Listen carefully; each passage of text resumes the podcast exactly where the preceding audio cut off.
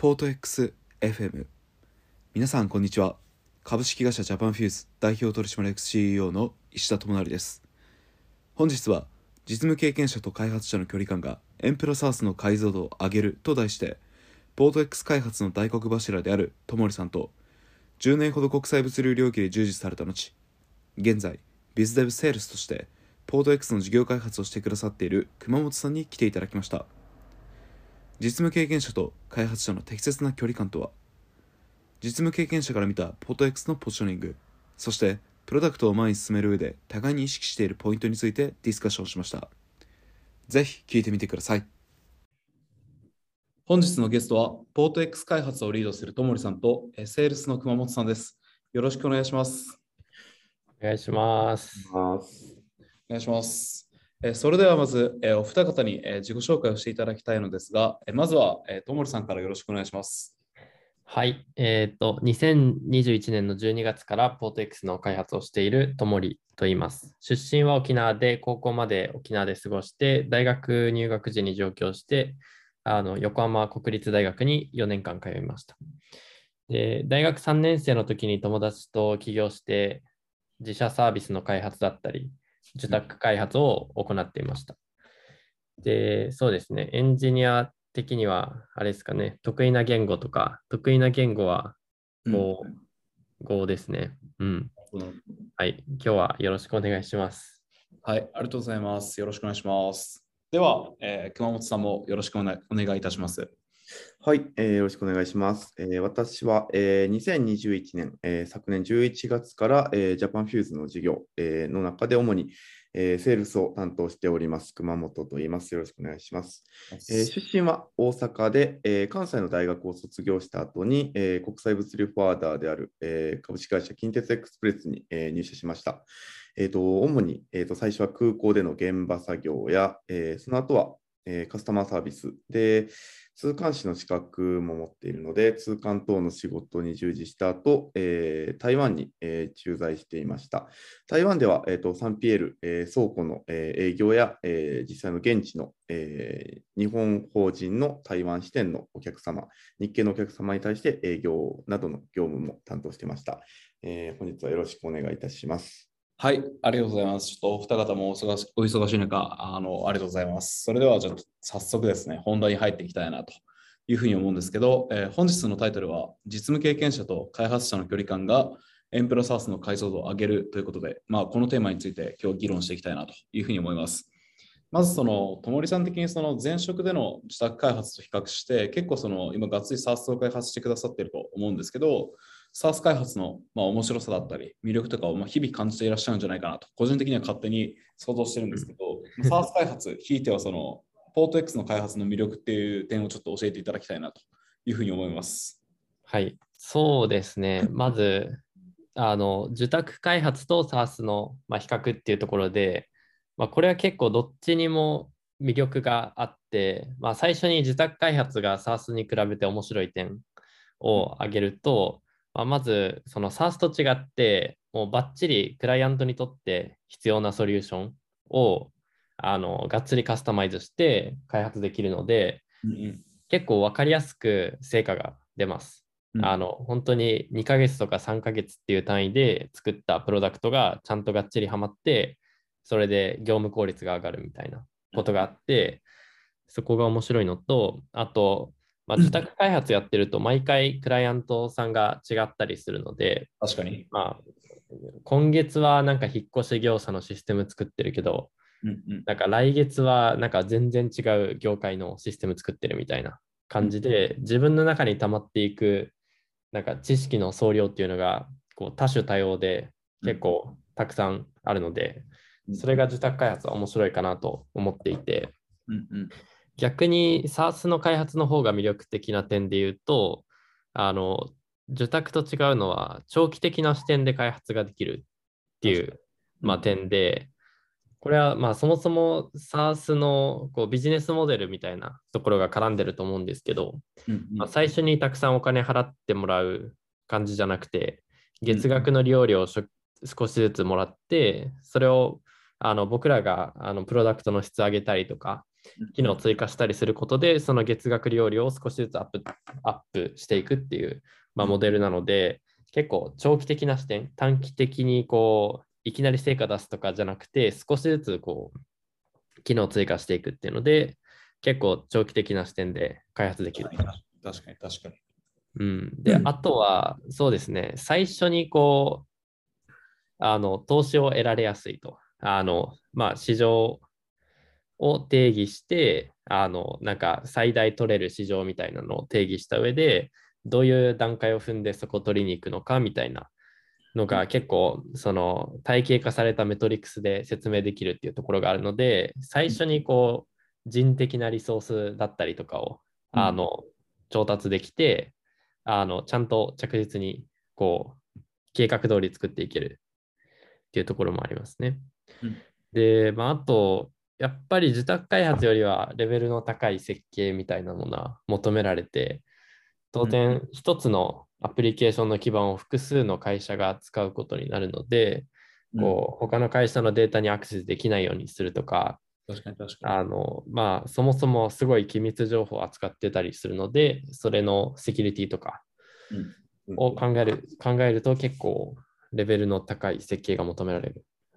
うんうん、感じですかね。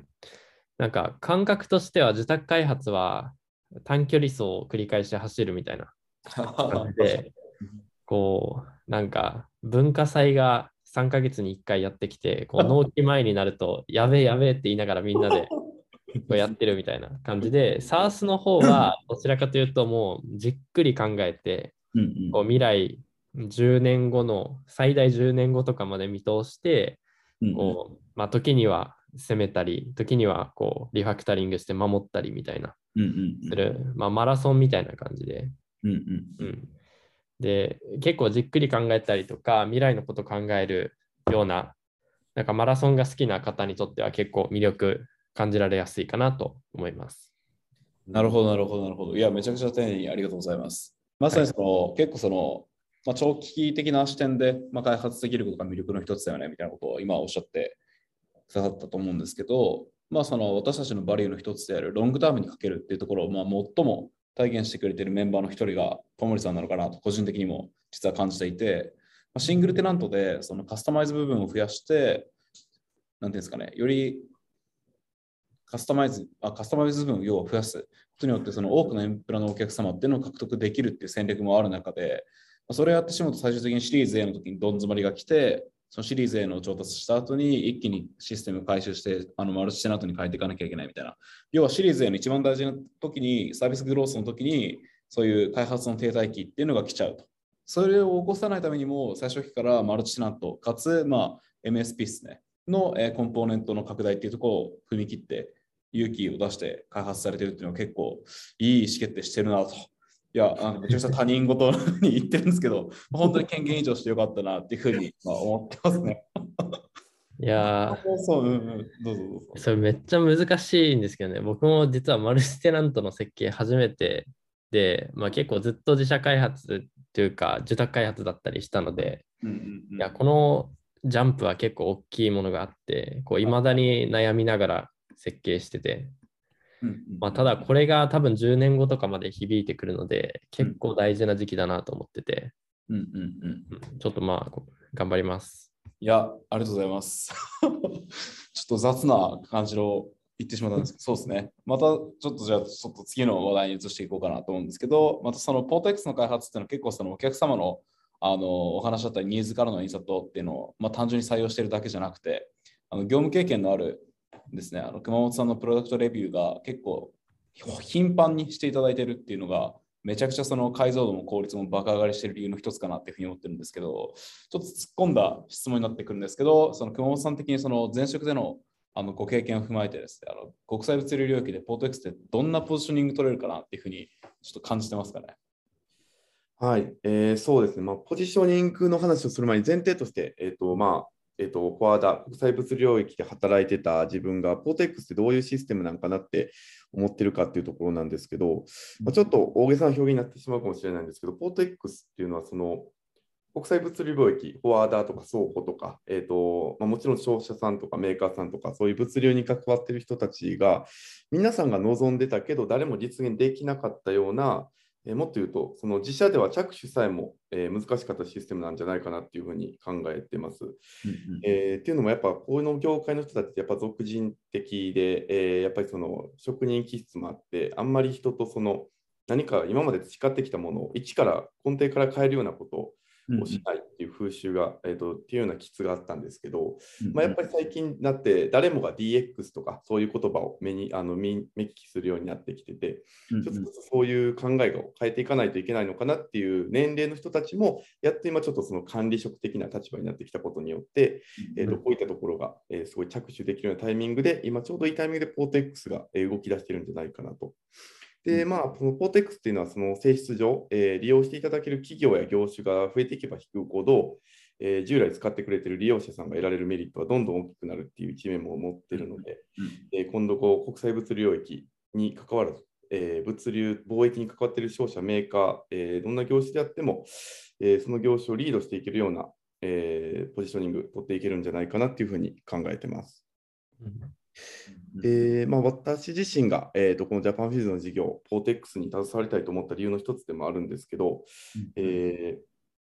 ー、自身がこんなフォワーダーにの業務に携わったときに、えー、こんなシステムあったら便利やなっていうふうに、えー、漠然と考えてて、本当にあののあの飲みの席とか、ご飯の席とかでも上司に冗談とかで話してるようなところの、えー、本当にそんな、なんか理想のようなシステムが、まさにこの ポートエックス が今後、今やってることもそうですし、今後提供していくようなサービスなので、えーまあ、実際この話を最初に聞いたときに、えーまあ、単純にこんなんができる、できるんだっていうのと、まあ、実際皆さんにお会いして、そういうエンジニアの技術がこんなことできるんだっていうのを驚いたと。ともに、まあ、自分がそれに携われるっていうのはすごいラッキーというか、こういうんだなっていうふうに思って、まあ、すぐにこのジャパンフィールズの事業に参加したことを決めたのは覚えてますね。まあ、もちろん、うん、プロだけで、だけじゃなく、うん、皆さんがあのすごい魅力ある、技術ももちろん魅力ある人たちだなっていうのも参加した大きな要因にはなってますね。いやいや、なんかめちゃくちゃ褒めていただいて。嬉しいね。そうですよね。なんかその実はその熊本さんとのではあるそのなんかとあるミーティングがあって、そこでそのなんていうんですかね、一回その軽く、まあ、僕と坂本と熊本さんとのミーティングだったんですけど、そこでまあいろいろ教えていただくみたいな感じで、まあえっとスポットみたいな感じだったんですけど、その後にも熊本さんがいや全然その無償でも手伝いますよみたいなことを言ってくださって、うん、坂本はその時にめちゃくちゃあのオフィスでガッツポーズしてたので、今あなに覚え出しますね。あの、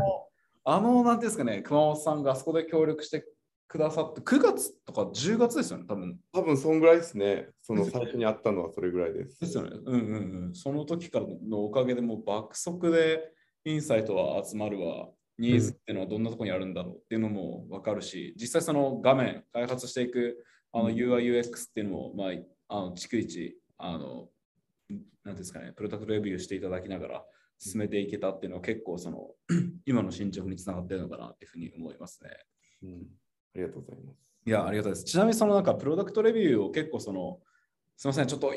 プロダクトレビューしてもらっていいですかみたいな感じで結構僕ら頻繁に投げてると思うんですけど、はいはいはい、あのプロダクトレビューをそのする際に熊本さん自身がする際にその気をつけてることって何かあったりするんでしょうかね。そうですね、その時にやっぱ一番気をつけてる気をつけようとしてることは一つあって、それが、はい、あの自分の経験だけを頼りに意見やレビューするのは絶対やめようっていうふうに思ってるんですよ。っていうのも、まあ、さっきもお伝えしたようにそのこういう物流業界業界の、うんやっぱ俗人化で個人の経験や知識に頼っているところがすごい多くて、うんうんえー、僕はずっとこのじゅうねんほど、えー、とこの領物流の国際物流領域でじゅうねんの経験があるんですけど、うんうん、その中でいろんな業務、えー、さっきお伝えしたように営業とか倉庫とか、えー、とカスタマーサービスとかいろんなことをやってきてて、それなりに自信もあるんですが、やはりどっか自分の感覚とか経験に頼っているところが絶対あるはずで。うんうん、でもただこういったプロダクトを作る際にはそこはもうできるだけ標準化した方がいいなっていうふうに思ってて、ああなるほどなるほど。ここはなので自分の意見が合ってるのかっていうのはあの、まあ、あのもちろん詳細はあのすごい詳細までは伝えずに信頼してる先輩とか知人とかに意見を求めたり、うんうん、あとはまあ公にされてる情報、えーと、最新の物流の動向であったりとか市況とかっていうのは、まあ、できるだけ最新のものをまあ、ウェブとかで見て、えー、それを踏まえた上でレビューするようにしてますね。ただまあ、うん、その一方その、その人だけの経験とか感覚が、うんうん、新しい視野とあのビジョンを得る助けになったりする場面もあったりするので、まあ、その場合は、まあ、自分の意見とか経験なんですがっていうのを前提に前置きした上で、うんうん、逆に皆さんにこれどうですかっていうふうに聞いたりするっていうこともあります。うんうんうんうん、確かになんか熊本さんのバランス感覚がなんかすごいありがたいなと思ってて、うん、結構そのまあ、何かこうエピソード話した後に公になってる情報をこう探してきてくれて、だいたいここに体系だってるものが書いてるねみたいな感じでシェアしてくれるので、うん、このエピソードがどういう体系と結びついてるのかっていうのがすごいよく分かって、この体系とこう現場の距離感みたいなものもすごいよく分かるので、なんかそれは結構いいなって思ってます。でまあ、あとエピソードの話なんですけど、結構業務の中でなんかこんなエピソードあったっていうのを結構話してくださるんですけど、確かにそういうなんか生のエピソードはもう業務知識が詰まりきってるので、うん、結構そこから設計のインサイトを得たりとか、うん、こう今の設計じゃカバーできないケースがあるんだなっていうのを発見したりとかっていう場面があって、まあ、それがすごいためになるっていうのと、うんうん、熊本さんがこう笑い話としてはだあの話してくださるエピソードでこう笑えなかった時に自分に何かしら業務知識が足りないってことが分かるので、そこでなんでこれが面白いのかっていうのをいろいろ質問し返して、その答えから、はい、あ、そういう文脈なんだと、こういうのはなかなか起きえないことなんだとか、うんうん、なんかこれエクセルが何行あるのはありえないことなんだとか、なんかそういう文脈をエピソードから理解していくっていうのがよくありますね。いやー、間違いないですね。ただそのエピソードをその本当に業務に落とし込むためにしっかり聞いているのが、まあ友利さんのやっていることだと思うんですけど、僕に関しても単純にその開発会議に同席してる時にそのえめちゃくちゃ俗人化してるじゃんとか、そのアザラシ運ぶことあるんだとか、そうっていうんですかね。現場のエピソード、そのなんていうのか、仕事っていうより趣味に近い感じで聞いてるところがあるので、うん、ちょっと本当に今ちょっと反省してますね。あ、そういうふうにあのなんていうんだろうな、笑えなかったらちょっと前提知識が足りないのかなとか、そういうところをね真面目にまだ聞いてなかったので、なんかそのアザラシをどうやって運ぶんだろうとか、ああみたいなかで、その一番上のコンテナ船の一番上の方はめちゃくちゃ温度が高いからアザラシそこにいるとか死んじゃうから、うん、そもそも飛行機で運べるみたいな話も結構そういうなんかあの普通に趣味感覚で聞いてちょっと今反省してますね。僕は逆に今後あのゆうくんが笑ってくれなかったらあのよりもっと詳しく喋ろうかなっていうふうには思います。確かに確かに。いやー、めちゃくちゃ真面目だな。いや、素晴らしいです。なるほど。いや、ちょっと反省しました。はい。で、まあその最後の今日のトピックとして、そのプロダクトをまあ前に進める上でですね、その互いにまあえっと実務経験者として、そして開発者としてまあ意識しているポイントっていうのを最終最後にお聞きしたいなっていうふうに思うんですけど、まずあの友利さんからちょっと教えていただけますと、はい、嬉しいです。そうですね、まあ、結構設計の本とか読んでると、そのドメインエキスパートっていう言葉が出てきて、うん、こう業務を深く理解しているうんうん、だとこう密にコミュニケーション取ってこう設計していかないとどっかで破綻するっていう話がまあよくあって、うん、で、まあ、なのでそこを密にやり取りするっていうのは設計の中で結構最も重要とも言える部分だと思ってるんですね。で、なのでそこで使うこう言葉だったりとか、うん、その質問するときにこう技術の用語をあのまあ、一般名詞に置き換えるとかっ